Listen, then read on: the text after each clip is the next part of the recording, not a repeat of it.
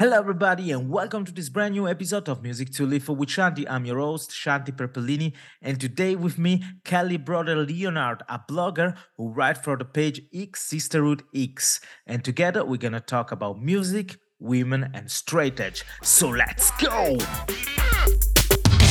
Check this out.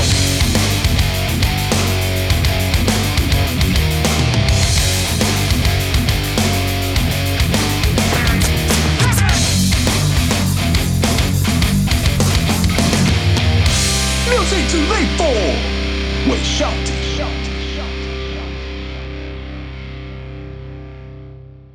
Hello, everybody, and welcome to this new episode of Music to Live for with Shanti. I'm your host, Shanti Perpellini, and today I'm here with Kelly. Hi, Kelly, how are you doing?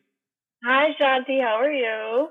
I'm fine, and I have to thank you a lot to be part of this episode because I was following you on Instagram and on internet, uh, on your on your website, in your blog, talking about straight edge, woman and straight edge, and music. And I always remember that I told myself one day I need to contact her and have the opportunity to talk or to record a podcast. So here we are, and I'm really glad that we found the time. Thank you very much. Welcome. Thank you for having me. I'm Um, excited. Yeah, hey, my first question, as usual, is to uh, I always ask to my guests to introduce themselves because so the, the my listener can understand what's going on in this episode. So I let you the microphone. I let you introduce yourself. Uh, my name is Kelly Leonard. I run X Sisterhood X. I'm also a small business owner. We make promotional pinback buttons, like little pins you see on people's bags, stickers, magnets, that kind of stuff. I'm also a mom and a, a general, very crafty individual. hmm Yeah, I saw um, the products you have from you from your uh, blog or uh, what? What should I call? Uh, It's a blog or it's a website? How would you It's it's been a it? it, it was it started off as a, a message board, kind of like a list where people talked, and then we made it into essentially a webzine. I don't do a lot of blogging. I do. Um, I like to. I I would like to share more people's personal stories. So we that's why we started the interview project, where we highlight women women and girls from all different backgrounds who Mhm. identify as as being straight edge and part of the scene.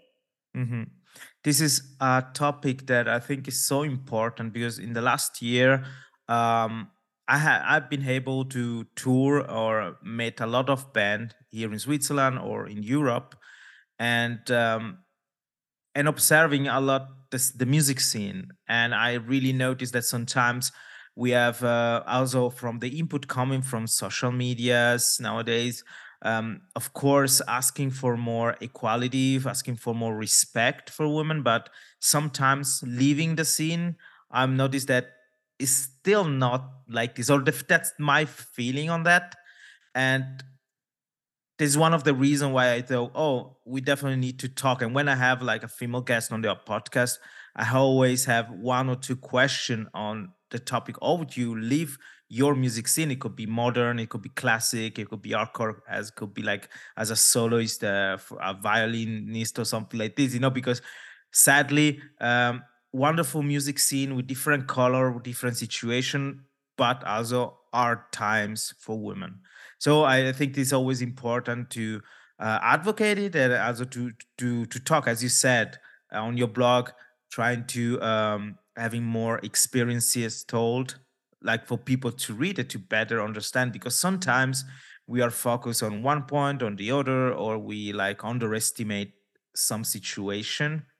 And of course, um, the point that is straight edge related because straight edge is a topic Mhm. that is dear to me and That's one of my favorite topics, Shanti. that's amazing because um as i was saying before uh when i started recording um the podcast and now we are also over 40 episode um i didn't know how much you how much uh, bring about this you know like because should i stay neutral neutral or i should bring that? But then and then i say who give a fuck? This is a part of I think me you should, it's a part of you, and it's it's something that's important to you. And I think that if you can talk about it in a way that doesn't, uh, it's non-judgmental, Yeah. uh, and it's it's it's it's positive that someone might hear it and think, oh, I, I think I might be into that. Yes, yes. You know, because it is it just kind of like riding below the surface. And there was a long time where it, um, people they really didn't like people who were straight edge. Mm-hmm. You know, and I think that if you have a bunch of positive voices out there who are less judgmental and more just being honest and, and kind of just talking about their their truth, it it it, it makes it more appealing to others. Mm-hmm. It might it might if, if if anything else, it just makes people curious about it and look into it in a in a more objective way. Yeah, So yeah, I. I sorry, I always had this experience that even now with 36 years old, uh, when I'm out with some friends or colleagues, they don't maybe don't really know me and my personality. Uh, we are at the bar, we're hanging out, and that's uh, what you want to drink. And say, oh, thank you, take an iced tea, or take just water, or take a soda. You know, other things than alcohol. There's still this like surprise, like is in our society society. So uh, it's quite normal as an adult if you go out or normally an adult drink alcohol. And hmm um, for those who don't know what straight edge, I guess we can just to sum up right now, beginning of the episode, what it is. Well, straight edge. Uh, well, I'm gonna give like a more how I interpreted that. If later you want to add something, you're welcome. But for me, uh, well, when I get in touch with uh, straight edge was um, straight edge like for me like a life philosophy, I would say, uh, where people um don't do drug, don't smoke, don't drink alcohol. And of course, there's also this topic, and this is also a hot topic about uh, promiscuity. And but to me, Well, goes get into that about it goes about uh, respect for people. You respect yourself, your body, and and of course, you respect those who are around you and this philosophy come from a song uh, from the American band called Minor Threat, and uh, and, uh, and uh, it's a song that is titled Straight Edge. And uh, funny because I remember watching a documentary with the lead singer of the band saying, you know, we just wrote a song. We never wanted to create like a very, I would. I would call him a reluctant leader, like a reluctant uh, originator. Yes, but it gave it such a positive, uh, positive uh, input, I suppose. And um, to me, it always been something important growing up from uh, since I'm a teenager to now, and going back to the situation, being now an adult, going out for work or for fun. Yeah, the fact that you are not into some substances sometimes seems kind of, hey, what's going on? The first reaction, maybe also for because my origins, because I'm from India, people ask me, oh, it's because of your religion but you know there, there it, the crazy part is that there has to be like an an higher um will because you don't do that you know or a r- hmm good a, a let's call it a very good reason beside not just like it or don't do it and for me what's easy because i never liked the taste of alcohol or some kind of beverages and I never be appealed to smoke so it was like i always watch from distances but then uh, as a teenager, you I guess suppose it's normal. You you need to find your position in society, being rebellious or just like what's my opinion on and straight edge just fit right with what with the way I was living, and of course with the music I was listening to. So this is I think you have you have people that you know. I've been straight edge since I was about 15 years old, and to me, it was there was no option to be anything else. I was that mentality existed in me before I knew what straight edge was. And I know a lot of people say that exact same thing. And then you have another camp of people who um, experience uh, drug use or alcohol abuse or even just like mild use of it that cause them to have neg- negative experiences or you know destructive experiences in their life who are in recovery who have a different relationship to straight edge than say someone who like me who just I, I've never felt the desire or need to drink. Mhm. It's never been something I struggled with. It's never been something I have ever even considered doing. And, though, and neither one of those is more uh, viable than the other. They're just two very different experiences, and people come to it from different places. Mhm. Um, but to go back to your, your you were talking about the promiscuity. I, I think what's really interesting about straight edge as a whether you call it a philosophy, a movement, a lifestyle, there's all these different um, people who argue about what to call it. Uh, the people that came up with the idea, they exist. They're alive right now. It's not like, you know, I can go back and talk to Thomas Jefferson and find out what he was really thinking. Right. People have asked Ian MacKaye over and over and over again what he meant when he wrote the songs, and he has very clearly said it, especially on the promiscuity, where he was talking about how he was against it as a, a sport, sex as a sport, as putting that notch on your belt of how many right. people you could, you know, sleep with. It wasn't that he was against sex in general. Mm-hmm. He just said I wasn't out to just bang everybody and brag about it. So when people are like, "Well, straight edge means no sex," and I was like, "That's not what it means at all. It missed the context of it all." It's the same thing when they get into arguments about, "Well, if you're straight edge, you can't have a cup of coffee. If you're straight edge, you can't take Tylenol. If you're straight edge, you can't go to the doctor." It's it's ridiculous. Yes. Fundamental. That's a that's a one of those like I would say it's when they um they become like a fundamentalist. Mm-hmm. And you know, when you start bringing in that radical kind of thinking, you always end up with those people who try to out radical each other. Well, I'm more straight edge. I'm better than you. I do well, and that's you know how the '90s happened, and we had gangs in Utah. I mean, that's just it's, it's I have I don't have much of a tolerance for it. Yes, yes. Uh, we also had some. Um, yeah, I guess we can because these are also the terms that I like. It's the gang. Uh, even here in Switzerland, um, related to what we used to call also hooligans of hardcore because they were. I mean, I'm into moshing and everything, but sometimes it's definitely crowd killing. Sometimes really extreme. Um, I'm more a stage diving guy that I don't know who's is gonna hurt that too.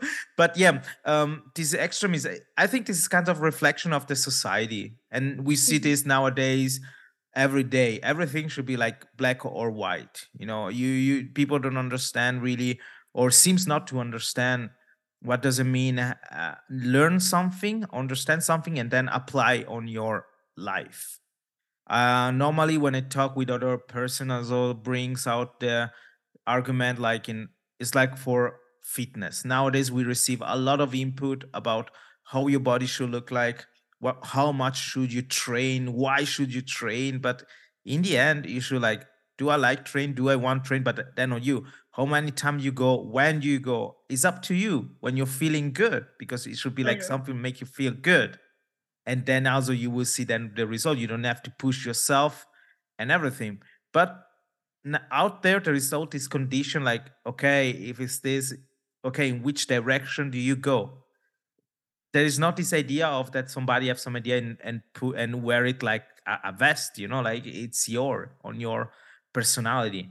And some people just also reacted in the past like oh you're straight edge but you are a nice guy. I mean yeah what you expect you know well, like i mean I, I mean, I lived I lived through like I the '90s and it went and into the early aughts there, the 2000s, and I mean, it was the message board culture, what was mm-hmm. happening, what people were saying, and what some people were doing. And I, I mean, a really small minority. I actually never met anybody in real life who did anything you, I didn't meet anybody who ever carved an X in someone's back or was like punching people in the face for smoking cigarettes. Mm-hmm. Like that was an experience I had, but that was what was in the lexicon, right? That's what people thought everybody who was straight edge were doing.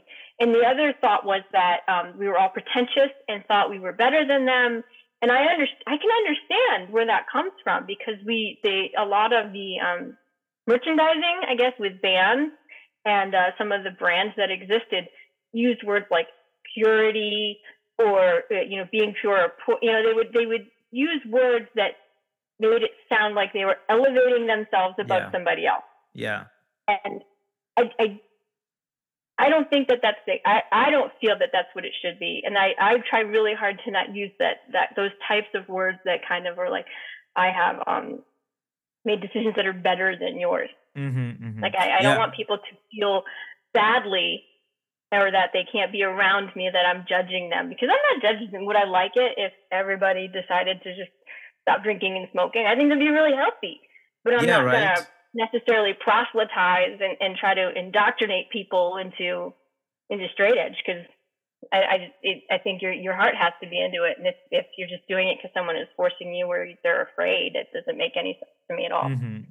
Yeah, I met those guys who were in this gang in Zurich, and we still have contact, but many of them are like broke the edge, let's say, how people like to call it, you know. And in the end, uh, to me, it's like it's normal that life is made of phases and you decide what to do.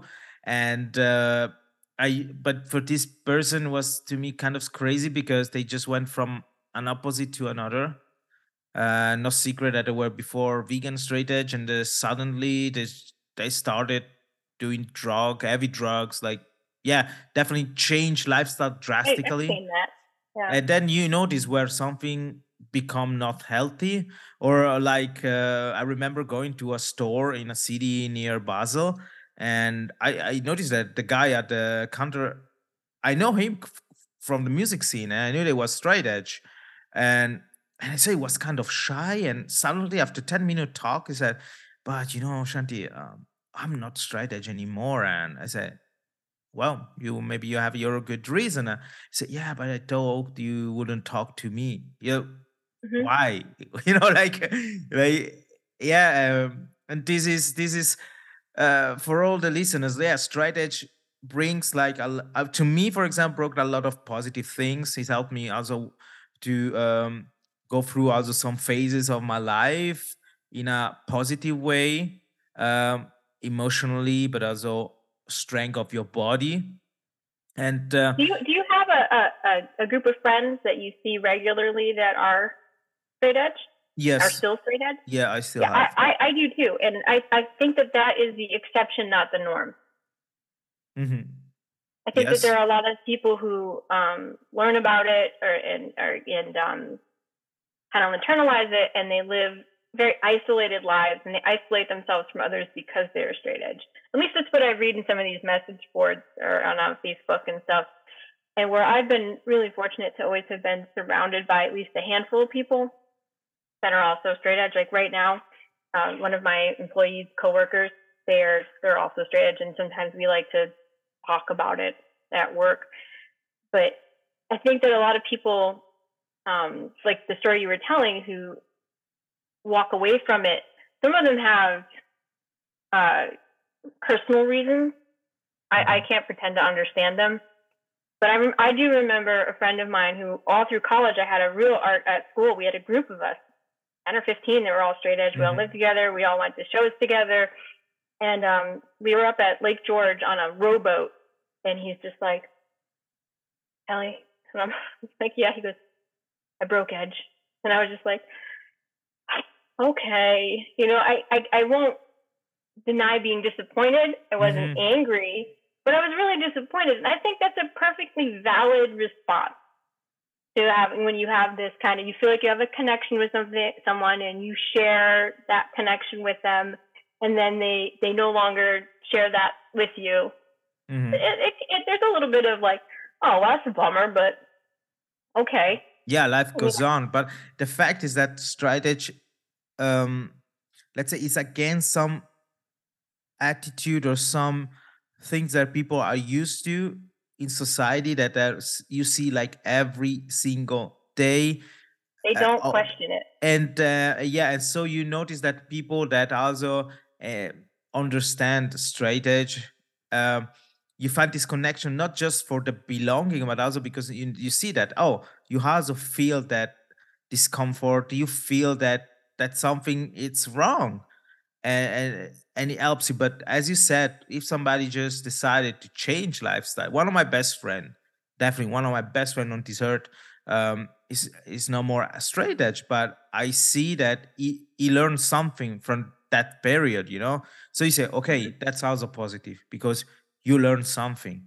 But when I think about those people who really jump ship and go totally on the other side, then I see, well, then you you well, what's the lesson there? You know? Mhm.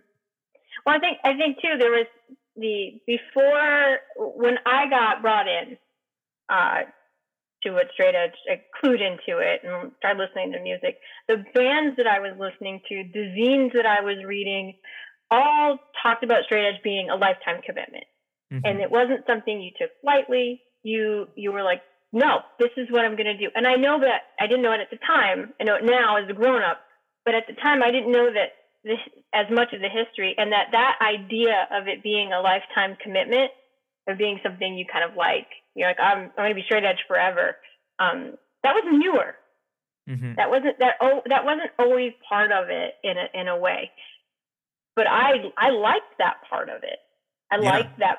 I, I thought that that was like, yeah, that really makes that makes a lot of sense to me. You know, I can stand back and look at what um what people were doing in their lives, or even what they, you know, was what was the purpose of why they were doing or drinking or smoking or engaging in risky uh, behavior, and I, have never felt like drawn to that.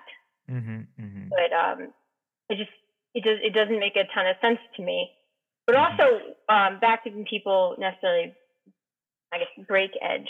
There's been a couple like higher profile bands where the singers have you know I'm not straight edge anymore. And they and the fan base or the scene predictably gets upset.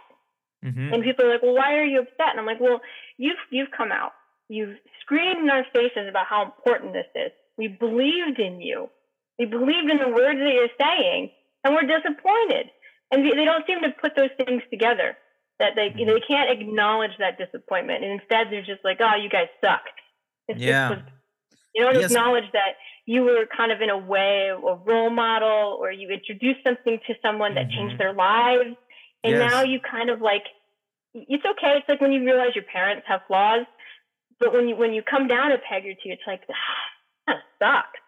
Yes. So your your heroes kind of Yes, because I a part of the straight edge community, but in general, it comes from from from the hardcore scene for the music. Is so strong music related. To me one of the main reason why straight edge still something important is because uh, i still listen to that music. I still love the message. I still feel that inside of me.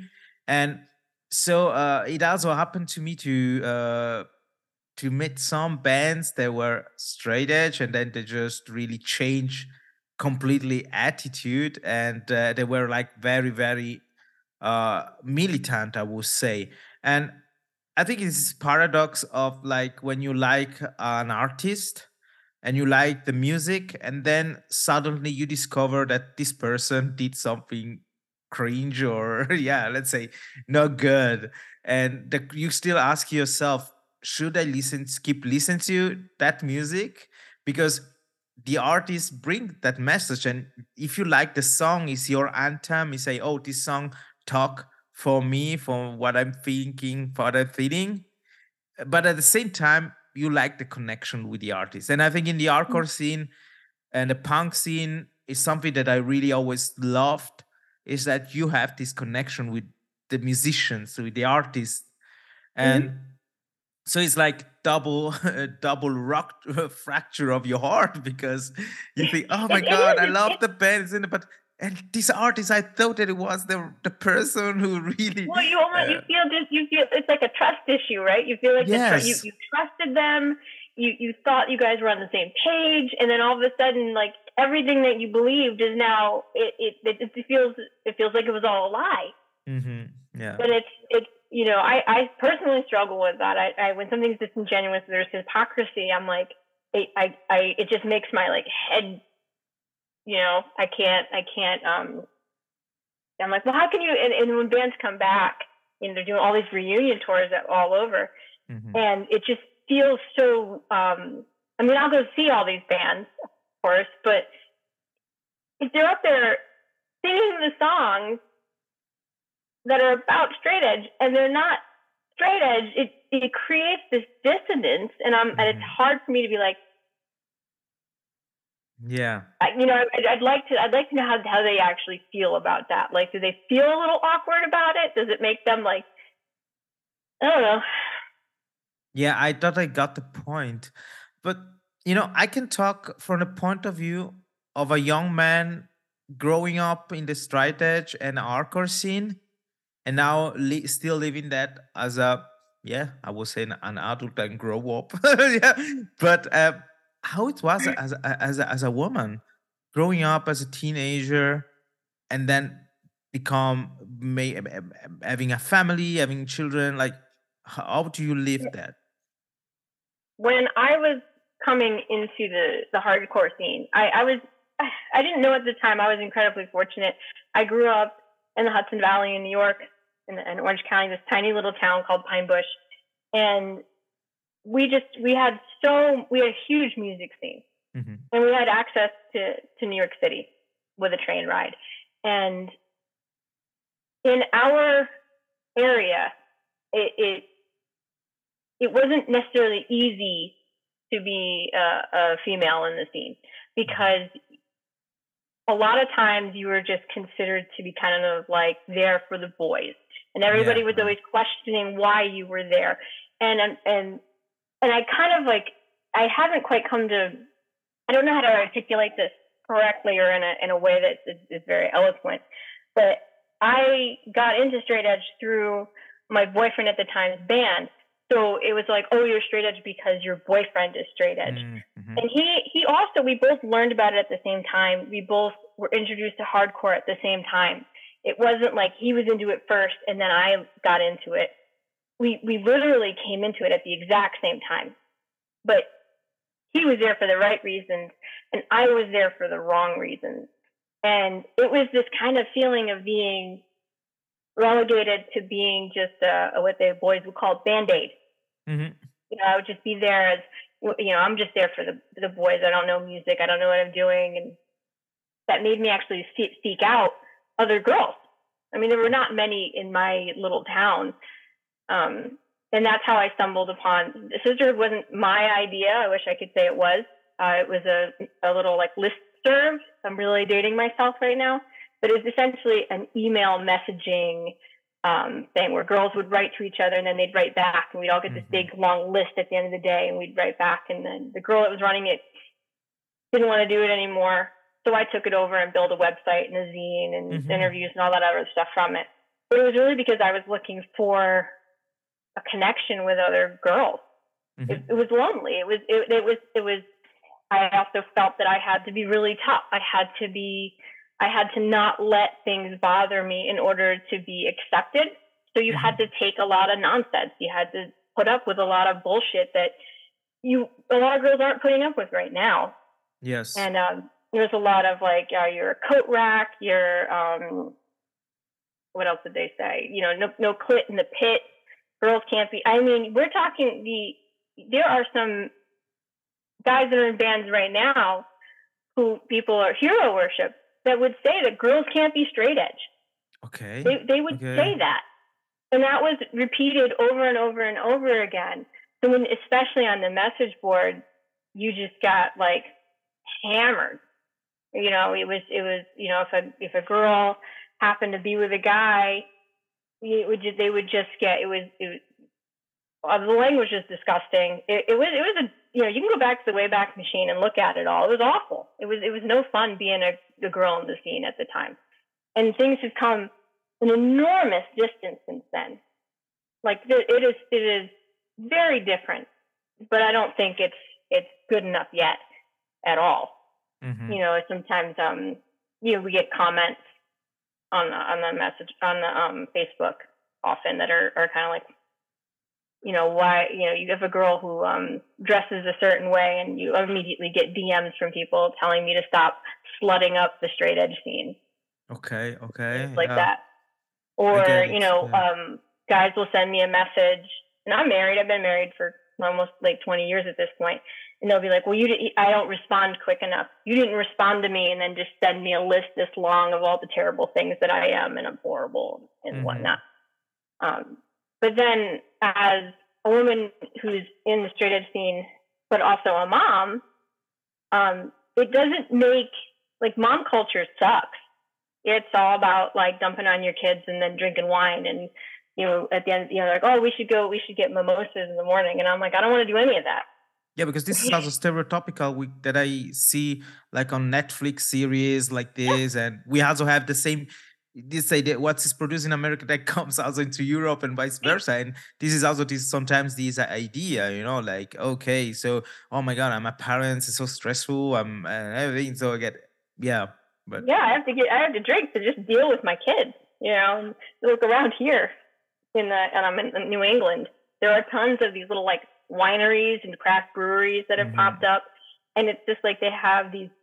They'll basically have the events for the family. They have food trucks, and like they just bring their kids to these breweries so they can drink all day and play cornhole with their kids there. I'm just like, okay. I'm like, I don't. I, but those things just like, should we just go take them to the park? Like, why are we bringing the kids to a Yeah. brewery? Yeah, the nature. Like It, it just doesn't.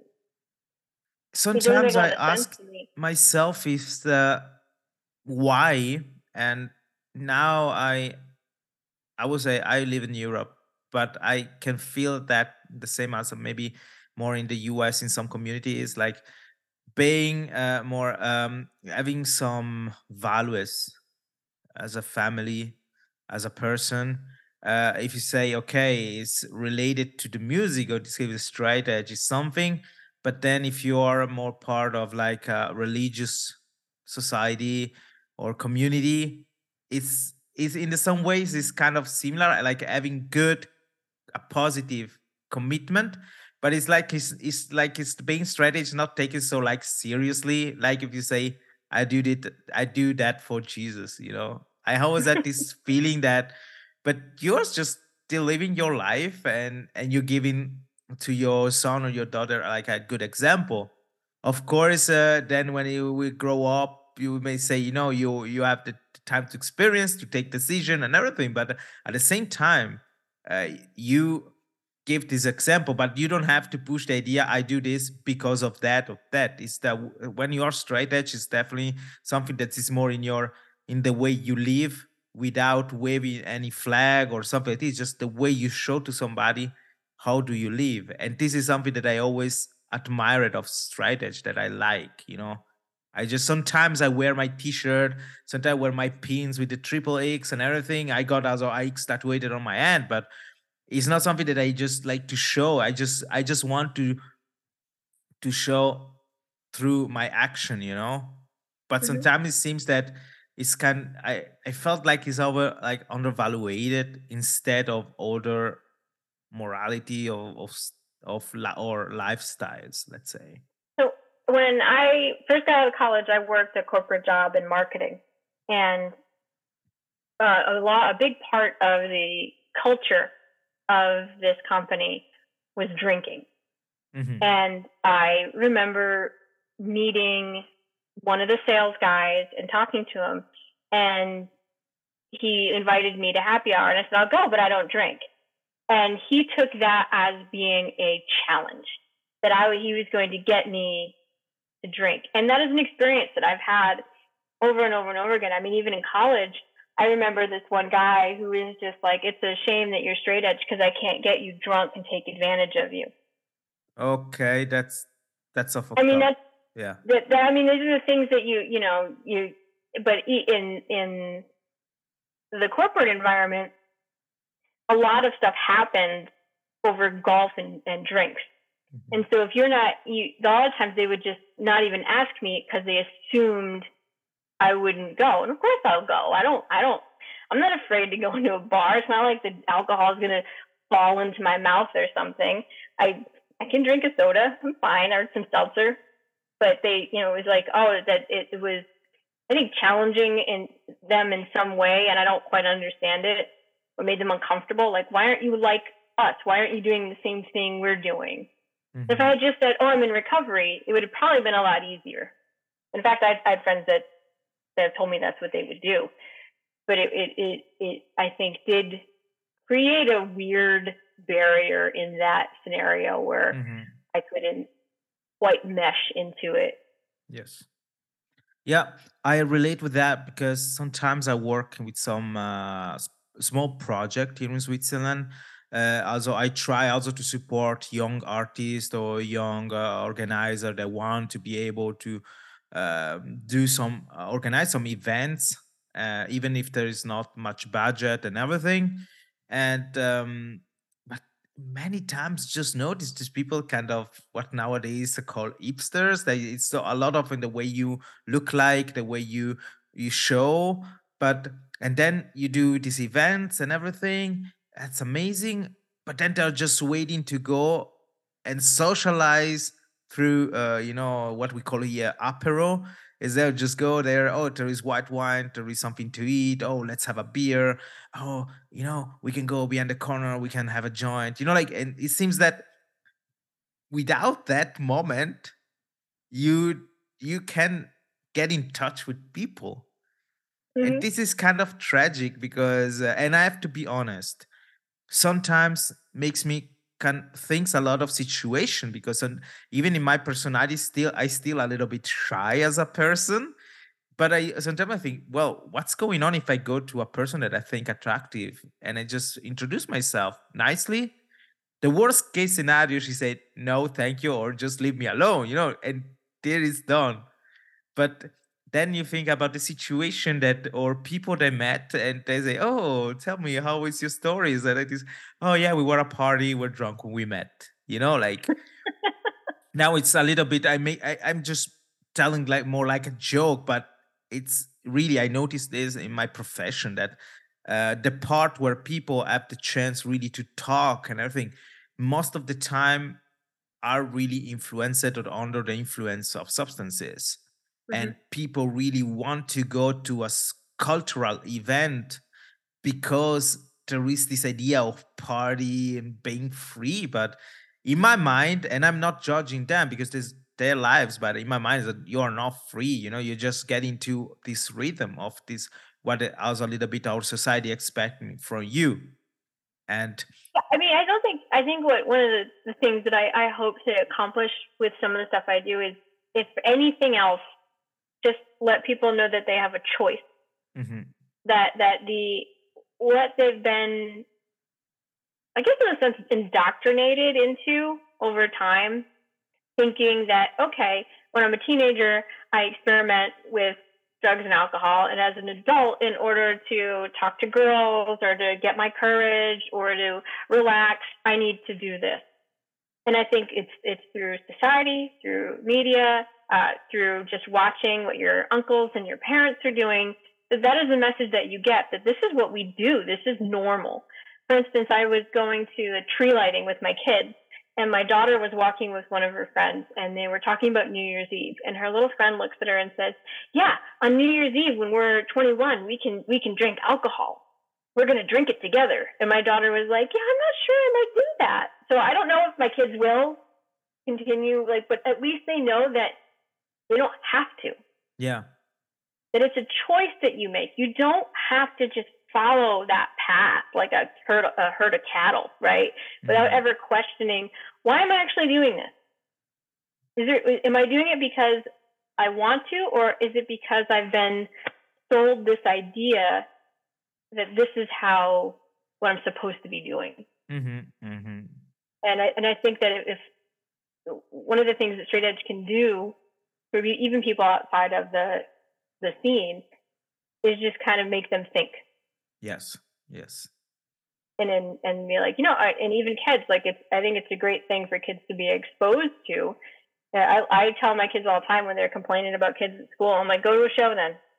You like the kids at school? Go to a show. There's one like almost every weekend at the wham leg. You're going to meet kids from all these other schools.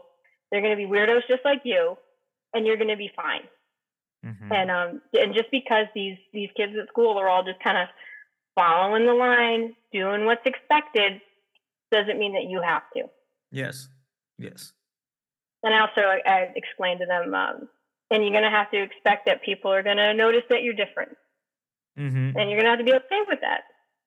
Yes, Oh, yes. It's like the, uh, you learn also what does it mean taking a position and keep it because you understand that you believe in that and it's good for you. But one of the key word I think is education because uh, going back what were you saying about the mean comments of many people's not just written online because nowadays with uh, writing online uh, through social media it's so easy for people being frustrated and aggressive and but also people that coming to you saying hey you don't belong here or something like this and i think that it goes back really on the way some people grow up. So there is of this really social problem. Like Um, I don't know if it's because I grew up in a family where I had like two sister, and one is younger, the other is older, and so you know you you also understand really what does it mean growing with women in the house and how somebody sees something, somebody lives something and feeling different and everything. And sometimes as a man, I'm really shocked to see how some people, how some men, but also how some women accept also some situation. But because really there is this kind of um, we are kind of used to, and some people don't feel like the way. I urge mean, to scream, "Hey, I don't want this."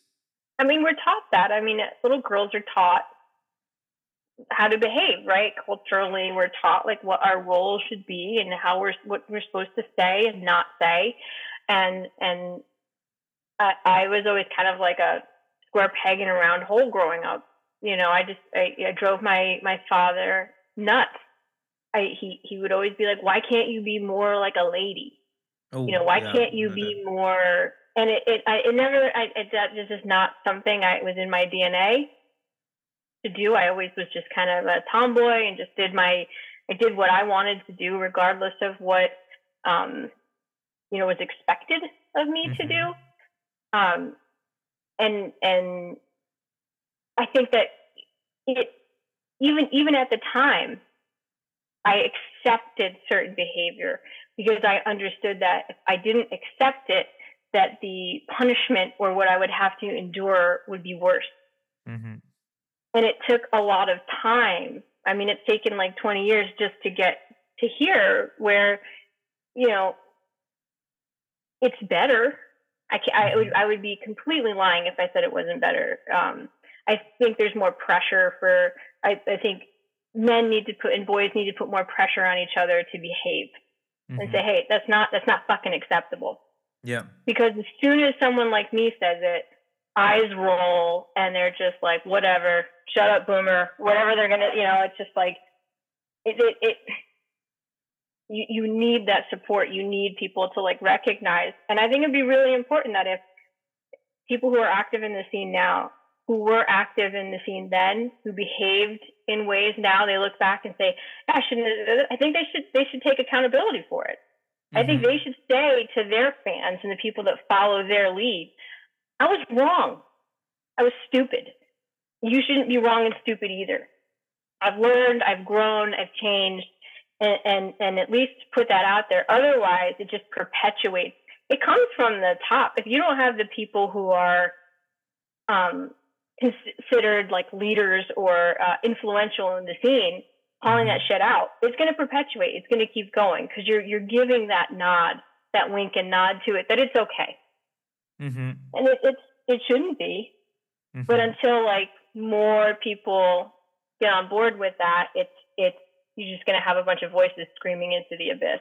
hmm But sometimes I have the feeling that even if we we like to write and say, "Oh, we need to be united, we need to respect this and that," when you when you're at the shows, you see this there there always been like group of people, but now you it seems to me that you see more more of that. Like we are there in the same hole, but at the same time there is more this group here this group there so even with men and women you notice that there is this congregation of one and this congregation of others Well, one of the funny things about women too is that like there are some women who never have a negative experience and i'm i'm really jealous of that and i'm so glad that they they've existed and that yeah. where they've kind of managed to kind of navigate in a way where they haven't had to experience that.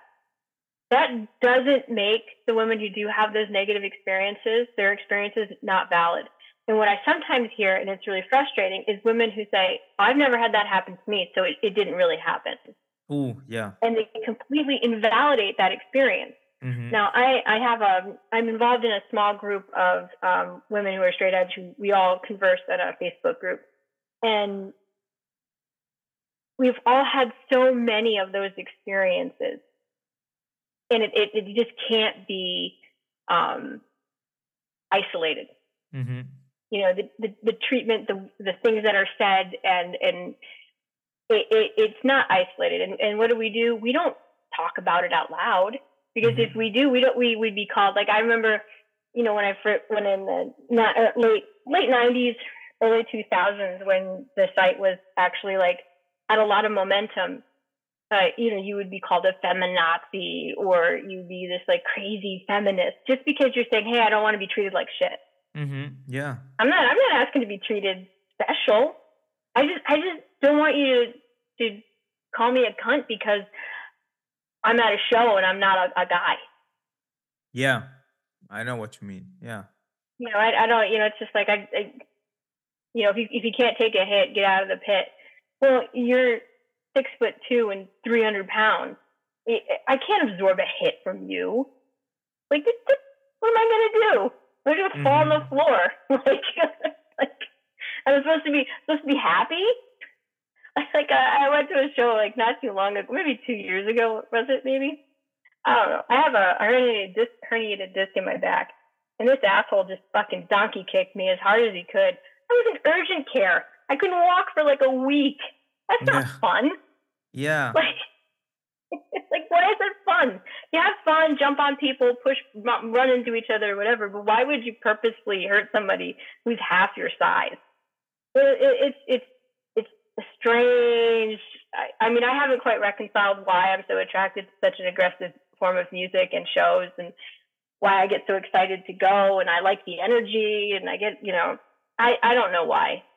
Probably some trauma from my childhood, but um, I just it, it, there is a difference in how um, girls are treated from guys, and and to say otherwise would be just completely disingenuous. Mm-hmm, mm-hmm, mm-hmm. And yeah, this is why one of the most most important reason why I definitely want to talk about that in the podcast because um, while I'm at work, I'm outside of the stage sometimes, and I have the time to look at the crowd and see different situation or behave or from people around me, and it's always nice to see that 20 years later after my first concert i see people in whom I I could recognize myself you know like oh yeah i was i was two weeks ago two weekends ago uh, at the pennywise and dropkick murphys concert here in, in the town where i live. And uh, for pennywise i was in right in the in the pit.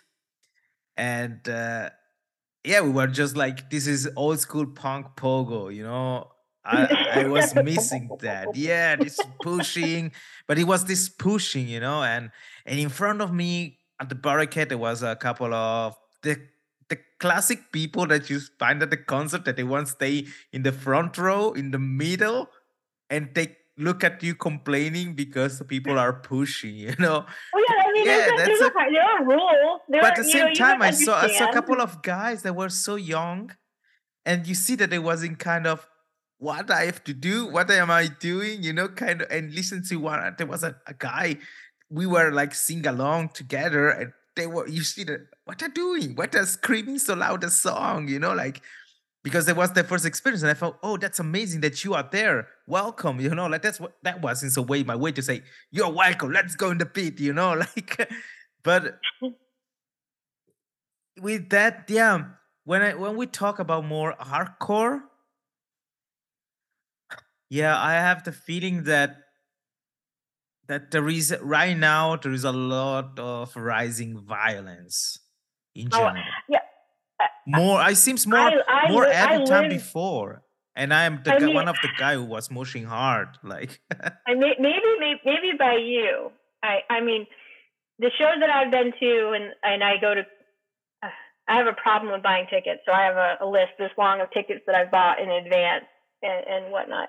They've been, they've been tame compared to what was happening in my area, and I would say in the early 2000s. mhm, Uh, Connecticut was bonkers. It was it was just people went to jail. I mean, it was it was a bonkers scene. It was it you had the it, it, you just you you, you didn't want to you, you didn't want to cross the wrong people, and if you did, you, you were going to get hurt. And it didn't matter where you stood. You could be standing in the back of the room, in the in the farthest corner of the room. yeah, Everything was fair game, which I think made it. It sucked. It sucked for people who are a, a smaller physical stature, for people who have no interest in in dancing. I mean, there's a hierarchy. If you don't want to get hit, go to the side, stand in the back. You should be fine. But those rules were completely disregarded, Mhm. and and it was it was not a, an inviting uh, environment, and it wasn't a um, an environment that you took into consideration that uh, not everybody is 19 and in really great shape. you know, so someone has a, a something wrong with them that you can't see. Like for instance, I have this a smushed disc in my back, and if someone if, if I'm not careful and someone knocks into me, I, I'm out for two weeks. Mhm. From the surface, I look perfectly healthy, but I have something invisible that you can't see. I mean, I guess if that makes me a, a wimp, or I mean, I don't think it, it it disqualifies me from going to a show. Like, No, no, no. That that's But- clear.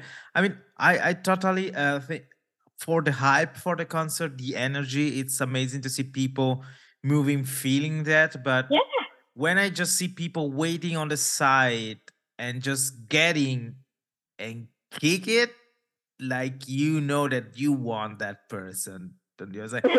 And I mean, I, I know that I'm, a I'm dancer. Yeah. I haven't planned to have a episode with a with a person who belongs to one of these motion crew, and it's gonna be as interesting to have a dialogue with him because i- for me it's kind of love and hate. Mhm. but uh, I totally understand. nothing wrong with dancing and, and Yeah, but- and But. I totally and, understand that, as you said, when some with some people, what they just were there to enjoy the music and to support the scene. That's Mm-hmm. the fact. Once again, Straight Edge belongs to the music scene, belongs to us scene, and and and people are there to share it and to support it, and they don't deserve just to go out uh, for the concert with a blue eye or bleeding out because somebody just Again, like, there are rules. out. Yeah. I always say, like there are rules. You know where you, the safe zones are, and, and if you're worried about that stuff, then you should be able to be safe in the safe zone. You know, if you if you enter in the area where things are getting rowdy, then okay, all, you know, you're ta- it's informed consent, I guess. You know, you you yeah. you know, if you're there, you're you're you're like, I expect what's going to happen. It's fine. When I was younger, I used to be more in it because I was I didn't have uh, a bad back, but I usually I kind of stay off to the side now because I want to enjoy it. I don't want to be all the way in the back. That sucks. hmm Like I want to stand back there. But um, actually, I took my my husband and I took our girls to a, a hall show over the summer to see um, uh, the band Change and uh, Berthold City, and it, it quite possibly was uh, the best first hardcore show to bring like 15 year olds to because it was small. There were bands that weren't necessarily like that brought like a certain crowd. Hmm but it was also one of those really great um I, I like this. I know some people don't. When a band gets up and the singer has something he really wants to share. Oh, and yeah. they, they, they were talking about straight edge they were talking about mental health and they were just talking about hardcore and it was like one of those like almost like a sermon and everyone was getting all like into it. And i'm just watching my girls just like you know like taking it all in. And we brought them to kind of like the front because it was a hall show you're on the floor. And the band is right in front of them and they were just like and other people were blocking for that they had this very immersive experience and they walked away from it like oh that was really cool you know? And then uh a little while ago we took them to see another band uh with at on the less than jake tour with like flying higher and something else. And um my daughter was like i really want to go talk to the singer. I'm like go ahead. She's like what do you mean? I'm like you can you can talk to anybody here. Yeah. They love that. They want to talk to you. And it just blew her mind that the people on the stage would be accessible. Yeah, that that's incredible. And I I had the chance to meet the guys from uh, Despised Icon, and uh, and that specific tour uh, was the one of the two singer, uh, and I was on tour with Obey the Brave, his other side project, and I was having dinner with the bands, and he sit in front of me, and we just start talking, and then I say, oh, you know, I saw you will uh, come two months again in Switzerland with Despised Icon, so we're gonna see here the concert. And I remember uh, while the other band were playing, uh, Alexandre was there, and I went to the merch table and we just start talking. But I was so uh it was quite unbelievable that we were just like two people that just went there and talked to him, you know, and say, "Oh, it was a nice concert." Like this, other people just was there. They may don't really know who the singer is or who is. I mean, this is one of the part uh, that I also personally love the fact that after the before the set, you have the chance to go and just just uh, just talk. And it happened that uh, Shai Hulud played like, oh my god, now is eight nine years ago in Zurich, and that's uh, one of the main city of Switzerland. And I brought my book of Dune, and I said, "A guy, hey, can you please Matt, did you write? talk to Matt?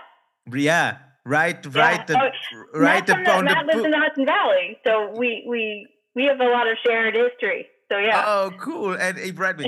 and then I did um I did uh, an episode. It's one of the first episode. It was, it was with the bass player of uh, Shai Hulud, that also into uh, zombie apocalypse, and and then I told him the story. And say, oh my, I remember about you. And wait, he just called on Facetime, Matt, and then he, I, he said, oh, do you remember the guy? He's like, yeah, the guy who, who uh, let me uh, write uh, sign the book. And it was Yeah. so cool because like years later, those memories was there. But when you were telling about uh, the let's call him preaching moment of a band, this is something that's kind of gone missing. I, I Mhm. really I really enjoyed what there was like one or two songs, and then he started, you know, I take the time now to t- say something this, and because you know that this person gonna you say have that they have that that clout they have that Yeah. Take advantage of it like i know like a lot of bands don't necessarily have like a, maybe a, a, a something in there that they need they need to off their chest or a, a passion Mhm. but I know a lot of youth group bands do, right? And that's why they're so much fun because they have that energy and that passion and they get you excited about it. And it's not, they're not there just to say, hey, you know, beat the shit out of the guy next to you or I want to, Mhm. you know, it's, they're, they're like, hey, you know, what, like I remember, um, change, it was it change, I think change. They were like, you know, um, if you're ever feeling down or this and that, you got to realize that there's somebody who cares about you. You have everybody in this room. You have a room full of people that are like your instant friends, and that's why this hardcore scene is so important. And I grew up in I grew up in New York, and I, not New York City, but it was like right between Albany and New York City. Mhm. So we had a lot of influences. And I grew up really, I mean, wholeheartedly believing that the hardcore scene was a family. You couldn't change my mind. It was your your your second family. Sometimes it was more important than your actual family. And I I was a hundred percent believer in that. And every weekend when you'd go to see those bands, that's what they would talk about you know, they talk about this is your family, this is a brotherhood, this is a sisterhood, and I, I like whole, I was 100% into that, and I still, I still believe that. I still believe that the music scene can be that family or that whatever it is that you don't have outside that you're looking for, that connection, those friendships, you can have that there. If you're not accepted out here, you can be accepted here Yeah. and it, and I think that that is so very important.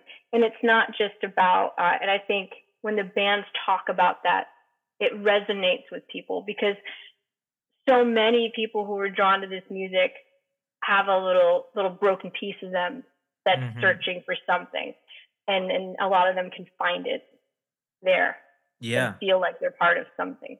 Yes, the fact that you share. Uh, uh, I'm laughing because I remember last tour I I work with. I just met some random people. I I don't even know the name, but there was this small moment where you you know you're packing the thing from the stage and you, just say hey oh, you talk just a little bit of that and that and at this moment you share something with somebody that you know it was there because for your the same reason you were there the music the passion the scene uh, and this is amazing and as i said Mhm. those are people are like i don't know who they are but in that s- specific moment they just we just connect. And Mhm. uh, that's that's amazing. Uh, but maybe maybe it's because nowadays with people like filming and everything there's always this fear that you say something and get misunderstood and then you get like label. But at the same time yeah you uh, as we were saying like you have the chance in the scene to go and talk to this person it's not that Mhm. after they just disappear somewhere and you know they're there if you're hey you know i mean be able to share maybe you better understand this point of view or you you, you get like a new input on something but Mhm.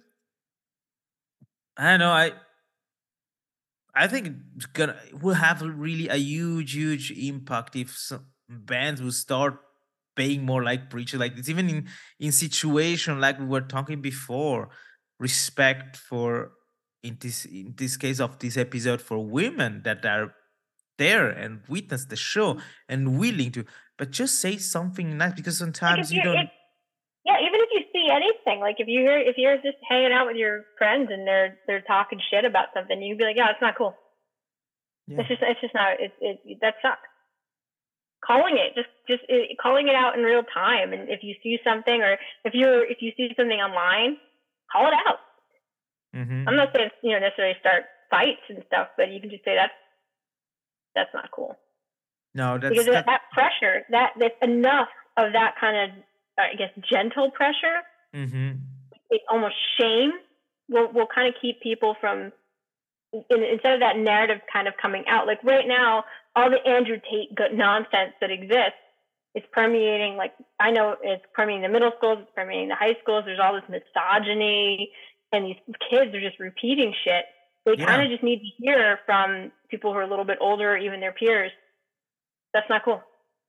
No, but yeah, it's kind of. uh, I was doing this this dialogue with our friends, and this topic comes out, and they say just like how um we are like used to some kind of situation where normally you should say, "Hey, something's not wrong. Something is why or we we, we you were but it seems that yeah it's normal it's daily bread you know like you know what's going on okay oh it was like this yeah it's not okay but it's you're still passive you say it.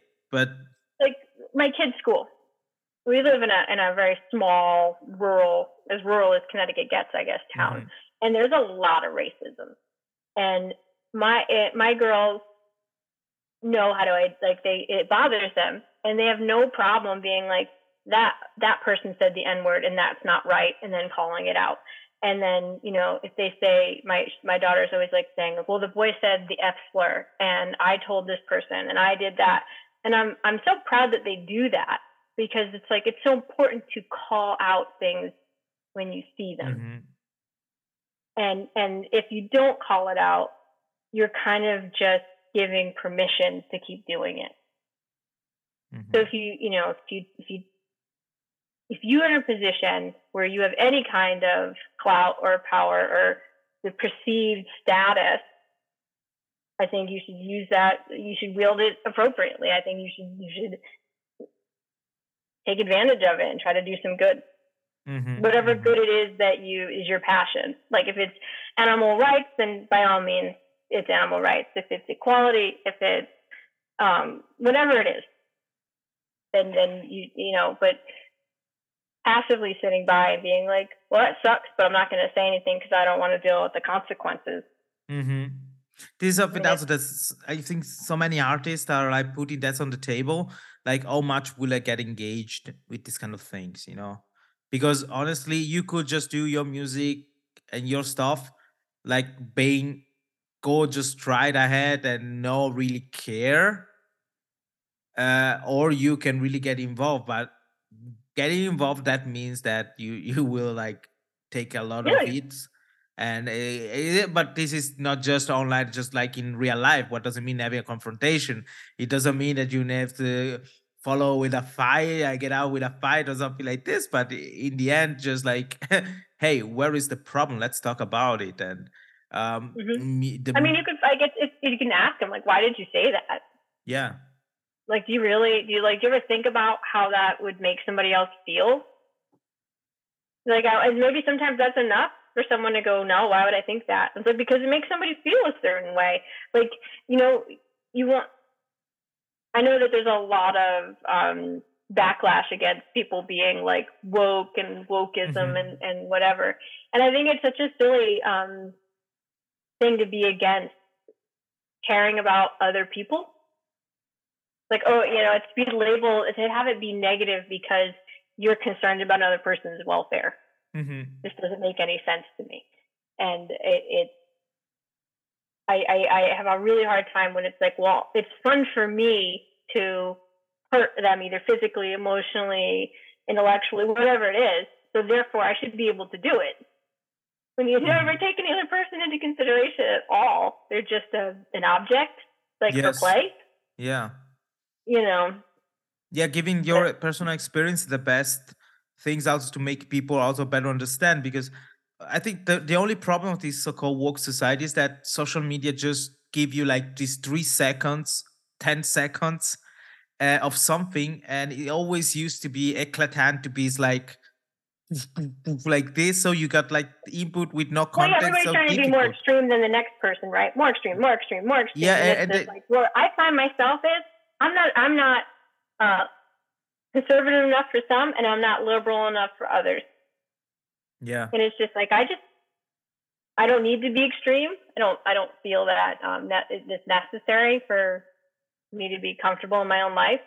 I like to or maybe I'm a little more logical, pragmatic and I try to empathize and understand where people are coming from. But mm-hmm. um I'm definitely not I kind of don't quite fit in either camp. So I always lose followers because I'm maybe I'm not straight edge enough because I'm not mm-hmm. vegan. You know, that's been a constant thing yeah. throughout. You know, I've, you know, kind of been like relegated over here a lot because, oh, well, you're not straight edge vegan. And I'm like, well, sorry. Like, not, it's not my calling, it's not my passion. Yeah, right.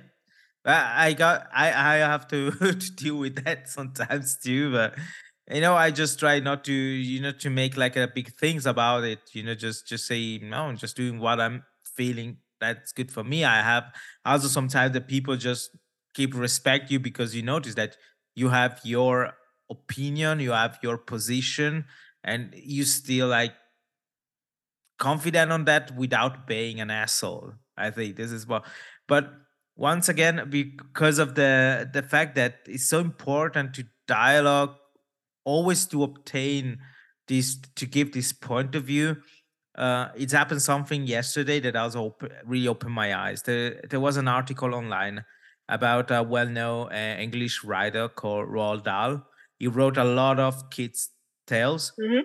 and now uh, the those who belong have the rights on these ratings are changed some Thank words you. and some part.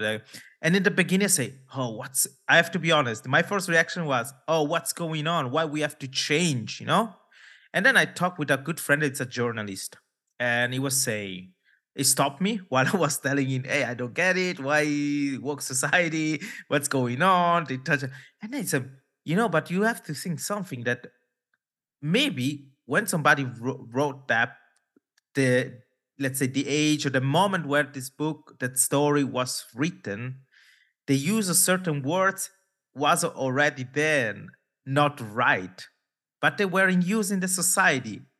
And nobody really cared at the time to say, wait, that words is not good to describe this because it belonged to a certain mentality, belonged to a certain position in the society. But of course, we got that the text, and I would say a clever person, or I would like we a little sensible, read the text and maybe can make his own opinion. Nowadays, say we want to adapt the text to a more um, inclusive. Uh, and it's crazy because this is so such a nice keyword inclusive. Inclusive is not an aggressive word or like a predominant but you know you say, you say inclusive and it, it makes people's blood boil. I mean the blood, yeah right? blood but it's like you say oh, there is worst word like like let's say yeah. predominant or like um, you might as well like, call it a, someone a socialist. I mean they're just going to lose their, their, their you know and all of a sudden it's a dirty word and you're like do you even know what it means like, do you know what inclusivity means? Do you know what socialism means? Do you know what any of this means? Because it sounds like you don't. Like, yeah. they just get they get triggered, and then they get all crazy and yelling at you, and you're just like, well, I mean, I can't talk to you when you're yelling. Yes, and I was impressed because in the beginning my first reaction was why, but then this person helped me with this friendly dialogue to understand. Oh, wow, that's you are doing really a nice, uh, a nice uh, process to also people understand why is this necessary or is that uh, or is a good input. It's not that we are not gonna be able to read the original text. That no, but it's just that we can also have the chance to the same text with the same meaning, but understand the way. I don't want to get now into much the political things, but this is also something like in Switzerland. Uh, I don't know what is your idea of Switzerland, but I noticed that many people already were at this idea, oh, here is everything fine, is everything nice and everything. But we sadly have also a lot of racism. And three years ago, there was like a huge article because in this part of Europe, in north of Italy and in Germany, we have this kind of um, foam. It's made of sugar and milk, and it's like into like a chocolate bun, and mm. it's called uh, of in German it's Mohrenkopf, and that and that means uh, uh, it's like let's say translate is like African head, and so I can see why that would be problematic. yeah, right. And and people were just saying, "Oh, why they will stop call it like this? We always call that like this." And I said to me, and I was sitting at the bar, and there was a very nice old woman, and she approached me and she asked me about that. And I say, Madame, that's very nice from you to ask me about that. But if this were like the solution to all racism, that would be very nice but it was just just one way to yeah to say we. I mean, just because it's always been one way doesn't mean it always should be. And right? I think and when I, things start to change, people change is really uncomfortable. It's hard, you know, especially if you've been the beneficiary of the status quo for so long. Mm-hmm.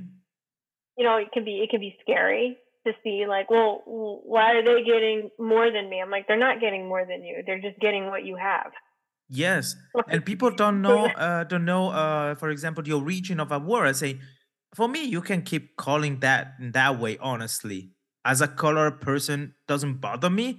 But for me, it's important that also you may know the origin of the word, uh, from where it come from, the roots, and everything. And in my mother tongue, there is a lot of words that they are not bad words, but in how they are used in the last century they became uh, bad. And one is like the N word in, in English.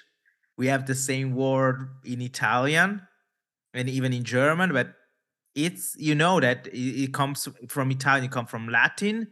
In Ita- in the old version of Italian we speak right now, it means just black, the color. But if you use nowadays the content to describe a person, it sounds bad. That would sound very bad, I would think. You know, yeah. but but you know, but it's bad because the connotation always has been used through the history that it makes this this word bad, and some yeah, people. I mean, are... Some okay. people online were were were like writing. Uh, I was ashamed of that because I was looking. Sometimes I have this bad idea. I was scrolling into the comments, and I just get lost into that because they say, "Oh, finally, I keep using it. Oh yeah, who cares?" Like, dude, uh, of course you can use yeah. it, but but just learn a little bit, you know. And but I grew again, up in the '90s, and we there were a lot of terms that were used in the '90s that I'm I'm shocked now that no adult said to me, "You shouldn't say that." Mm-hmm. I had, I had no context. I didn't know any. I, I never you know would put things together, but the you know the way everyone talked, nobody ever said like, "You know what that means?"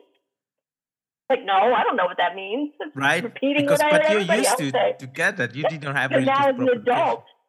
Yeah. I won't say any of those words. Are you kidding me? Now that I know the context, I know what it means. Absolutely not. So it's like people who are onto that. It's like just because I, you know, once did something doesn't mean I will continue to do it after someone has been like, "Hey, did you know this?"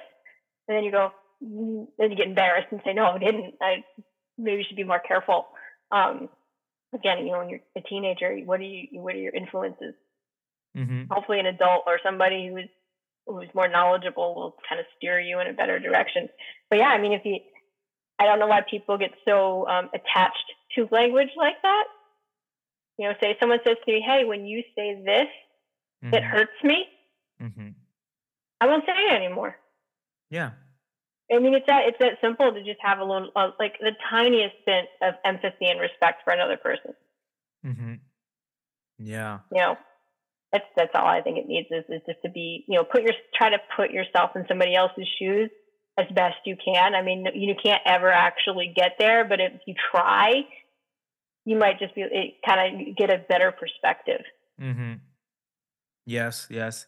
And this is just because connect a lot with what we were saying from the beginning about choices made in life. But you know, to me, this being straight edge is more like not call it like a challenge is is not the right word, but it's something that really bro put me to the test in different situation with myself and also help me also better understand understand those our social situation because in some hmm way to another it put you in this where you need to I mean, you've learned. You, I would assume, correct me if I'm wrong. You've had to learn um, how how to do things without on your own, right? yes You don't. You if you're going into a social situation or something that's stressful, or maybe you have to speak in front of people, you're not going to be like, oh, I need to do something like uh, I need to take a substance to make it me have courage to be able to hmm do that. So I think that instills a certain amount of confidence in yourself. Like you know that you can do that without having, uh, I guess, a, what we used to call like a crutch, right? hmm Like hmm I, I don't need to lean on something else in order to be the best version of myself. right You know, you, yes you've been able to tap into it in a way that doesn't require assistance. mm-hmm. yes you said uh, we were talking also in the beginning that you have this website and blog also you can find also uh X on, on instagram but what what can somebody expect to find on your portal about this straight edge being a woman and music i mean So I, I, I don't typically just focus on um, either female generated content or, wom- hmm or women writing or people who identify as women writing. Um, or uh, it's the over overarching theme is straight edge. yeah Uh, the stuff I post personally is almost um, all interviews with women who are or people who identify as female, um, or sometimes they them as well because I feel like our experiences have like the Venn diagram of experiences. We overlap in a lot of ways, um, especially in the hardcore scene. You know, it's either you're a guy or you're not. you Mhm. know, yes yes so you're you're with them or you're just not. Um, and what I really want to show is that there's such a wide variety of of um, of us who are successful and interesting and and are straight edge and all the different reasons why we we became why we are why we intend to still be. And hmm and that from the 18 year old to the 60 year old that there's this huge variety of people who we all have this common thread hmm and that hopefully when someone sees that profile they can see themselves in it. They can see they can I- they can it resonates with them and they can you know kind of ask themselves like oh or think about maybe that's something i should i i could like bring into my life a little bit. Hmm hmm um, i think especially for younger kids just seeing all these incredible women who are doing incredible things who are also straight edge is, is incredible it's empowering and it makes them think hey i can do that too hmm I can I can be like her. Um, there's articles. There's uh, we. I don't shy away from some controversial. Uh, posting some controversial material like uh, weed right now is a, a. There's a lot of ideas about it. hmm I have my personal ideas about it, but there's a lot of um, you know, back and forth right now about uh, should medical marijuana be considered straight edge. hmm Yeah, I, I was reading about something somewhere, but it just escalated so quickly that it was so hard to follow, or just to then to still like on a, on a point where you can have like a, a, a discussion about that because yeah. I'd love to be able to discuss it without someone say, "Oh, we're just gatekeeping," because it's like gatekeeping is is is I think is, is it's an elevated stance. Mm-hmm. Like it, it, it just if I'm disagreeing with you, it doesn't mean I'm gatekeeping. It means I disagree with you. Mm-hmm. And and gatekeeping is another one where people just like I don't know how to articulate it without sounding like an asshole. Um, so you know, you put what what is? You don't drink, you don't smoke, you don't do drugs. I think we should all be able to agree on that. Like I think that those three things, almost universally, most people who are straight edge would say that that is that that is the basics. Mm-hmm. There are people that are like being like, well, I'm straight edge because I say I am, even if I drink every Tuesday after nine o'clock. Mm-hmm. And then if I go, no, no, no, no, you're not. You're, I'm a gatekeeper. But I believe that. I believe you're not because we've agreed as a group if you don't drink, you don't smoke, and you don't do drugs, why would we mm-hmm. try to? Why would you want to identify with something that you don't actually want yeah, to adhere right? to? Yeah. So, like, what is that? Is that is, I, if, if that's gatekeeping, then I guess I'm a gatekeeper because it's like I I'm having a really hard time being able to understand why you'd be like, yeah, I'm straight edge, but um, occasionally I vape. And I'm like, that's not straight edge. You're a gatekeeper. Yeah. I'm like, but it's not straight edge. Like, it's, it's, that doesn't make any sense. And so people are like, well, it is what it is. It's all about the feeling. It's all about the intent. And I'm like, well, the intent is to not drink, not smoke, and to not do drugs. Like, I, I just, if, if, if we aren't, what does it mean if it doesn't mean anything? Mm-hmm. So why even? I know there's a big thing when I was growing up was like, why even have a label? I'm like, because it's important to me. Why is it important to you? Like, why are the things that are important to you important to you? Yeah, but because in the end, whatever you say, everybody like found something where they can identify themselves, like over like an umbrella where you can you can you know like it's normal and and the the niche things you want to be why would you want to be straight edge? Yeah. Like if you're not, if you don't believe those things, if that's not in you, if you don't look at it and say, that's what I, that resonates with me. Out of all the options you have right now, mm-hmm. why straight edge? Like why? Why would you, why would you want to try to make straight edge become what you instead of you kind of, if you don't fit into it, it doesn't resonate with you and it's not something that you're, um, you're passionate about or you feel like you know it shouldn't define you but you should already you, how do i say this? It doesn't define who i am. I mean i've always been a teetotaling weirdo right? It's not i probably if i never heard of straight edge would still not be drinking or doing yeah. drugs. Same here. Yeah. But if if those things don't resonate with you and you don't feel them why would you want to apply that label to yourself? I don't i don't know i don't know the answer to it. I i it's something I kind of like cycle on a bit. And I, I try to think very hard about how to respond to people that are like, I get um, a lot of interviews in and I sometimes read what they're saying and I'm like, I don't feel comfortable posting this. Mm-hmm. You know, I don't, I don't, I, I don't feel that this represents, and I, I mean, I guess it's my website. I can do whatever I want, but I don't think it represents what I think straight edge is. But again, I recognize that I'm just in a bubble of my own, I guess. Mm-hmm. No, I but, I like this idea, and this is something that I also struggle at sometimes because um, I understand how is important to me the message, and as you as you said, it's not about convincing people to do the same, but giving like a good example, you know, and or show something alternative. Um, but at the same time in some situation it's just like oh my god what should i do? What what should i say? Uh, but yeah as you said um i had also this uh, once again also it was three weeks ago with a good friends we were out and this guy come in and talking once again about the the sex situation between the straight edge and not before marriage, just things like That's this. And religion. That's not straight edge. That's religion.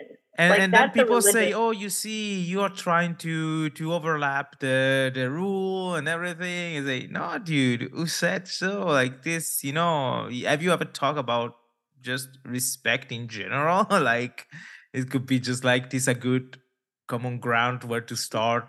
Well, but I mean, I think with anything, right? You have people that are very fucking literal, yeah, right? So when you say I don't drink, I don't smoke, I don't fuck, you know, like it, it, it people are like, well, there's no sex ever. But again, like I said earlier, we don't need to guess what was going through his mind at the time or what he meant by it. He told us what he's meant by it. mhm, It's not. It's not. You you could you could write him right now, and he would probably respond in some form, and say you're full of shit, or tell your friend to go fuck himself, like he did with caffeine or whatever. But it's it, that the the that that no sex thing. It really like I was really big.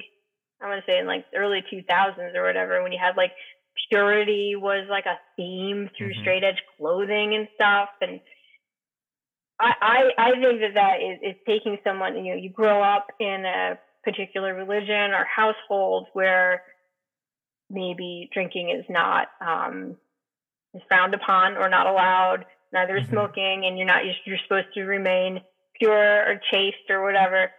And you hear about straight edge and you're like, oh, that fits my, that fits, so I can be cool and do, and have a, you know, I don't have to have a, not have to be like a nerd about it or something mhm. But um yeah I, I just just like not even maybe last week some guy was like yeah what about the sex part everybody ignores that and i didn't even i didn't even respond because it would take me like four paragraphs to be like yeah, right. like really where do you just because it literally says that doesn't mean that you understand the context of where it came from Mhm. and without the context, it's meaningless. Like people don't pay attention to to that context, and it is so important. Like we have a joke at work where we're like, "But context," because without it, you just cherry pick one thing, and it and you you create a however you want to call it, movement, ideology, philosophy, lifestyle that most people aren't going to be able to do. Yes. I've been married what almost twenty years. I'm not gonna have sex with my husband. That's fucking ridiculous. Like, they, they, and I shouldn't have to. I just shouldn't have to defend that to anybody either. Yeah, but uh, You I don't. like. I don't even know from really from where where some people just arrive to think like that, you know, like about something. I don't know because it was to me. Uh, I, I can only speak about how I got into the straight edge, the information I have. But I remember this friend we were in a in a in a garden riding bikes, BMX, showing me this band. They still have CDs, you know, like really seems like ages, but it was like, and it would say, hey, you know, no drinks, no smoke, no drugs, and of course uh, about sex. What about the sex? I said, and that's the fun part is that we both were just like way far from our first experience. So you know, like we're we're just teenagers, you know, talking about that and say, no, but he just he just told me like, yeah, you you do you you you you you shared this experience seriously with your partner and not like counting like like body counting eh, whatever you do. I say, I would say, oh, and at that moment to me was well that should be like this you know? Maybe because i also grow up in a in a household where it was it's it's okay to have intimacy but you need to respect and everything you know this is also the way i grew up with the values of my family. And i say okay that's cool. Because then I and then growing up you also have your friends and talk people at school saying oh you know what happened the weekend? Yeah it happens like this and that but the guy's an asshole. So you see you see in the end then you see all this situation and you say i won't say to avoid because sometimes they're really live experience and help people to uh, learn something but at the same time uh, yeah, I think this is more a dialogue when, when important when you are over a certain age, when you keep doing some kind of things and you say, dude, uh, did you ever learn something from what have you lived till nowadays? And then you reconnect with these things and say, uh, I'm, I'm, I'm personally, I'm really every day, I'm really glad, you know, to to have choose to to follow this to to make straight edge part of my life because it really broke me to connect with so good friends and they're not living uh, uh, one of my best friends is the guitarist or, or, or ex-guitarist of billy the kid from costa rica and he now living in uh, in poland with his wife and we text like every day or we call and other friends in germany and friends and and one of the reason I'm those people are first of all good friends is also because they are also straight edge. And this is hmm something that sometimes is not to underestimate, you know. You realize, I, "Hmm, it's there's not- something to be said about having that that comfort, that bond. It's almost like being from the same, almost like uh, geographic region in a sense, where if you meet somebody from the same town, you both are like, oh, you know this place and this place, and you know you can kind of connect on that level. Um, but I think it's that you know if I meet somebody who's straight edge, I immediately know that we're aligned in a certain amount of ways. We may just disagree or have different interpretations on some other things, but I know that on some really core values, we align. I know that we could go out and it would be fun. mhm, You know, I know that we, you know, will likely have things in common. So it, it just, you just kind of start off like if you're playing Sims with your bar a little bit higher than somebody else. yes, And amazing. And then, in, so I, I, it, it, I do think that in, we, we speak a similar language, right? You know, where there's a common, in a common universe where if, if you feel like you're not understood in, in a different part of your life, you know, when you meet somebody who's straight edge, they probably understand a piece of you that those people don't understand. Mm-hmm. Definitely, definitely. Kelly, thank you very much for this amazing talk. I think we are uh, now arrived at the end of this episode. But as the poster, I mean, for those who are gonna watch the video on YouTube, I can see the poster with the, the I want to believe with the UFOs. I will I will use that uh, say I want to believe that this talk we had like opened the mind of some people, or listener, young listener, but also older guys there, and inspiring to become straight edge or to just learn something from that. Or But maybe make a little small change today right, that snowballs right. into another change tomorrow. You Yes, know? and I want to believe also for for the women out there that I want to come to the show, be part active of the music scene. That is a wonderful Oh, thing. Just go do it, and I really hope that also we'll have a like more support from the from men also because we don't we can't deny that these are a male supremacy in this scene incredible and and I- and but as I said, I think that we don't have to stop. You don't have to stop to come and share the passion, say what you say. And I think this episode was really, really interesting. Even for myself, I learned a lot. I, I also love to talk and broaden out my ideas on something that I see. And uh, I really have to thank you. And yeah, uh, for all the listener and the fan of the podcast, you will find all the information and description in this of this episode about your website and where maybe can get in touch with you directly. mhm. And of course, don't forget to follow and subscribe to Music to Live for with Shanti. Thank you very much, and I wish you a lovely day. thank you for having me. Check this out.